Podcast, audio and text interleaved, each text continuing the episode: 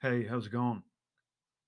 This week on Sunday Letters, I'm talking about time and space and where this uh, short essay came from. A few thoughts, I suppose, uh, was from uh, David Lynch's book, Catching the Big Fish, and I've been flicking through it. It's got little. It's more. It's not really a book as such. Well, it is a book, but it's kind of uh, excerpts you know um, fragments of of thoughts rather than a continuous narrative uh, or story. So in it, he refers to in one particular segment, he refers to uh, the time to create art and uh, how it takes sometimes four hours to create one hour of work. In his case, uh, a painting, and how that that's how it is. That's how the creative process is. You have to create the time and the space for ideas to kind of percolate down into your mind or up to your mind, whatever your perspective happens to be. And I agree with this. And, and often I found myself doubting whe- whether uh, the time I was taking doing nothing it was actually productive or not. Um, and that's the risk you see of uh, entering into this kind of world is that you bring with it the idea from the commercial world that your time has to be productive. So your time equals money. And if you're not making the most of the time you have, you're not making as much, or you're not as productive as you should be, or you're not as uh, you're not making as valuable a contribution to society that others are. See, this is this is how our minds are constructed, and it's not real. I mean, it's given to us, in my opinion. It's not our own. And I think in, in order for us to, to make stuff that matters to us first and foremost, and then consequently to other people, we've got to create the time and space, the vacuum, enter the vacuum where we can actually do something good, you know? It takes ages for me to wind up. It's like a big heavy wheel, you know, and you've got to take your time. Well, you've no choice, but it takes you your time. It takes its own time, and you've got to wind it. You know, you've got to wind, or it takes a while for its its for it to wind itself up, like a big giant flywheel.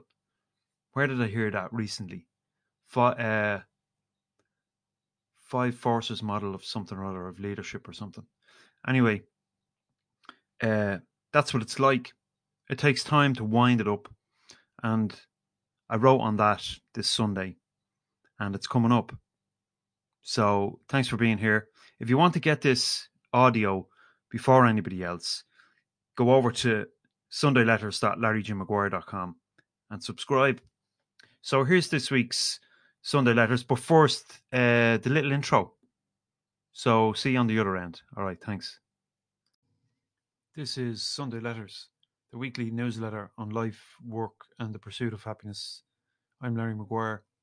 Sunday Letters has been on the go since 2015 in written form and more recently in audio form. And you'll find no advertising here, no marketing, no round the corner attempts by third parties to sell you stuff you don't need and part you from your cash.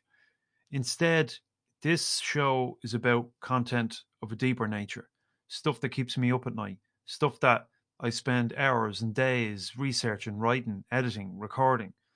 And all because I think it's worth sharing. I think it's worth your consideration.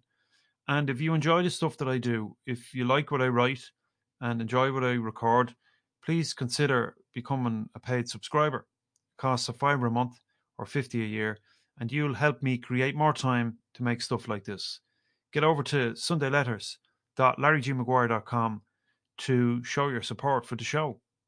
So, here's this week's edition. Time and space are important in creative work. In fact, any work. Any work worth doing can be a creative outlet. But whatever it is, it needs time and space. We like to admire great works of art, and we believe there is something special about the people who create these things something special over and above ourselves. We couldn't possibly come up with something as unique and beautiful as that. We're inclined to keep moving, keep making whatever it was they taught us, and keep taking their dollar for our trouble. We're too busy, you see, being something else to someone else and rarely anything for ourselves. We have jobs to do, people to see, deadlines to meet, and bills to pay. How can we possibly make the time and space we need to do great work?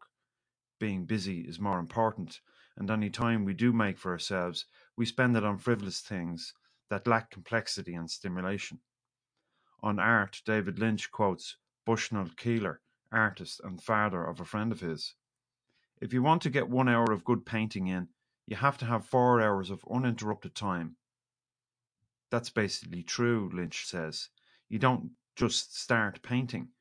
You have to kind of sit for a while and get some kind of mental idea in order to go and make the right moves. Then it's a matter of studying it and studying it and studying it, and suddenly you find you're leaping out of the chair and going in and doing the next thing. I was glad when I read that because it gave me a license to take my time. I mean, I knew it already, but a part of me questioned it. The thought comes in, you should be doing something. Come on, you should use your limited time productively. But when I write, I need hours and hours. I can't just jump into it and write something I consider good. There has to be a lead in. Like Lynch says, if you know you've got to be somewhere in half an hour, there's no way you can achieve that. The art, he means. There needs to be space for the idea to propagate. That means we've got to be on our own, without distraction, to allow the self to show us something. Now, it's a different story if we're working to a tried and tested systematic process used to make stuff like an assembly line job or a forensic analysis of a set of accounts, or building a wall with nine inch solids. There's little upfront prep, but by and large, we know what's expected of us, so we get stuck in without much lead time. Making widgets is not necessarily art. Okay, maybe the first widget was art, but subsequent widgets spat out by a machine does not constitute art. Perhaps what that process represents could be made art, for example, by putting that widget machine in an art gallery, throwing buckets of blood all over it, and propping up against it a stuffed chimpanzee. Now you might have something you can call art. But in its designated place as an instrument of commercial production, it is the antithesis of art. Art tells a story. It's a story unique to each of us. It is the story of us and our struggle with the existence we seem to occupy. Productivity is literal. There is no mystery or discovery there. It's automatic and explicit. In art, the message is implicit and ambiguous. You have to go figure it out, like figuring out oneself. We want to figure ourselves out. That's the reason for living. We don't know who and what we are, and we never can, but the exploration brings with it intrigue. Without the question, there is no life. Life is an unanswerable question. Life is an exploration of the question. And when life becomes mundane, predictable, and explicit, the reason for living goes. That's why so many of us are at odds with our daily work. There is little or no unique creative expression in that work. It is a means to an end. No wonder and curiosity, no life worth living. Without time and space, with a, with a focus solely on widget producing productivity, there can be no creativity, no books, no art, nothing unique, just a world of stuffed monkeys, bloodied machines, and widgets. I've been reading David Lynch's Catching the Big Fish. I think I mentioned that recently. And it is material such as this that reminds me of the importance of personal time and space. Time and space allows ideas to come to mind. Then working on those ideas takes effort associated with it is productivity. Unlike the commercial world that demands higher output relative to input over a given time, creative productivity works in sports. There are long, arduous periods of work where we feel like we're getting nowhere, we're wasting our time, but then all of a sudden something jumps off the page. Although I've not drawn for some time now, that's exactly how it happens. Writing is like that too. We turn the focus wheel of our minds, narrowing our attention to the task, then zooming back in and out to form perspective. When I was young, I had time. 16 and little else to concern myself with besides attending the training college and playing football. I'd sit in my bed, smoking out the window, playing tunes from my minuscule but invaluable music library without much of a care in the world. Thirty years later, I have held on to that time and space to think, although commitments tend to take me out of it sometimes. Work is important, so is money. Without money, we can't live, so we have to find a way to get some. The problem is, we tend to sacrifice too much to get it, and because we've hitched it so inextricably to time and our sense of personal value, we give all our time to finding it and consider ourselves valuable to, degree, to the degree we manage to accumulate it. So without time and space to do what we wish, there is no freedom. We can see that it's almost impossible to be free thinking, free speaking human beings when we have shackled ourselves to our work to this extent. Work is supposed to provide a means to self express, but it doesn't, not really. The vast majority of us are under the organization's command, and if we step out of line, we become a troublemaker. Your employer doesn't want a troublemaker. It wants loyal subjects that executes its systems and processes. So I really don't see any alternative other than to work for oneself and command one's own work if we are to be satisfied and fulfilled, truly. Anything else is settling for less than we deserve. I really believe that the aspect of ourselves we call ego or surface level personality needs the structures that organizations give us in order to feel secure. Maybe it's anthropological in origin, part of our tribal ancestry, or maybe it's manufactured by the forces of contemporary society. Regardless, security in life and work is illusory. There is none, and the ego believes there is, so it seeks out all the apparent measures of it. The irony is that this apparent security imprisons us and is a major source of our personal difficulties. We crave the freedom to follow our impulses, yet the route we've chosen restricts it. Thanks for listening to this week's Sunday Letters. Just some thoughts on the nature of work, time and space, and the importance of that time and space for a sense of freedom. And I think it's it's something a lot of us are missing. Okay, you could say that a lot of people are comfortable in organizations working to rule, and that provides it with some with that provides them with some kind of security or whatever, like I mentioned in today's uh, article. But I think that's a pseudo security because a corporation can go bang tomorrow and you're out of a job and now you really are fucked. Or it could decide that it doesn't need you any longer. So it retires you and you're out on a limb.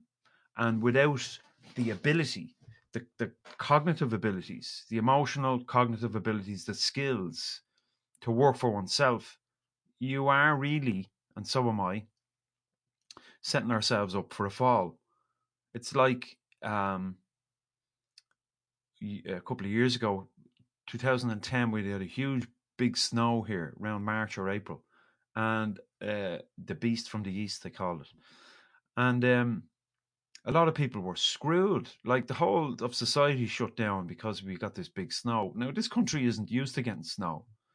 And it was I suppose it was we were setting ourselves up. We hadn't got the equipment to deal with it. We didn't have the ice and the grit for the roads.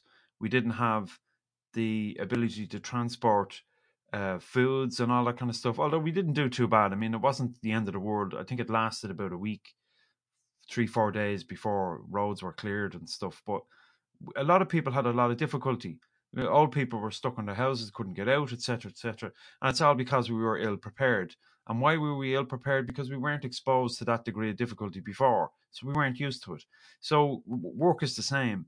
When we haven't exposed ourselves to difficulty in work and suddenly a difficulty arises, we're screwed, like losing you lose your job, for example.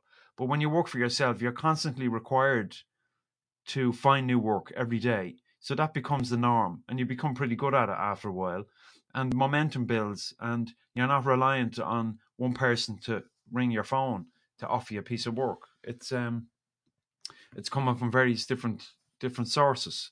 So i think it's i think it's it's it's vital if we're to have that time and space. And i mean you can choose you can choose um your working days. Now okay i mean it's not uh signed and sealed insofar as you could end up working for yourself with the same mentality that you did when you had uh, when you were under direct employment. In other words, um, you have to fill every hour of your days and every day your week with work in order to um, believe that you're you're doing something worthwhile. But I think there comes a time where that that kind of nonsense tends to work its way out, and you um, you can create more space for yourself and your family. I just think it's a part of getting older and figuring these things out.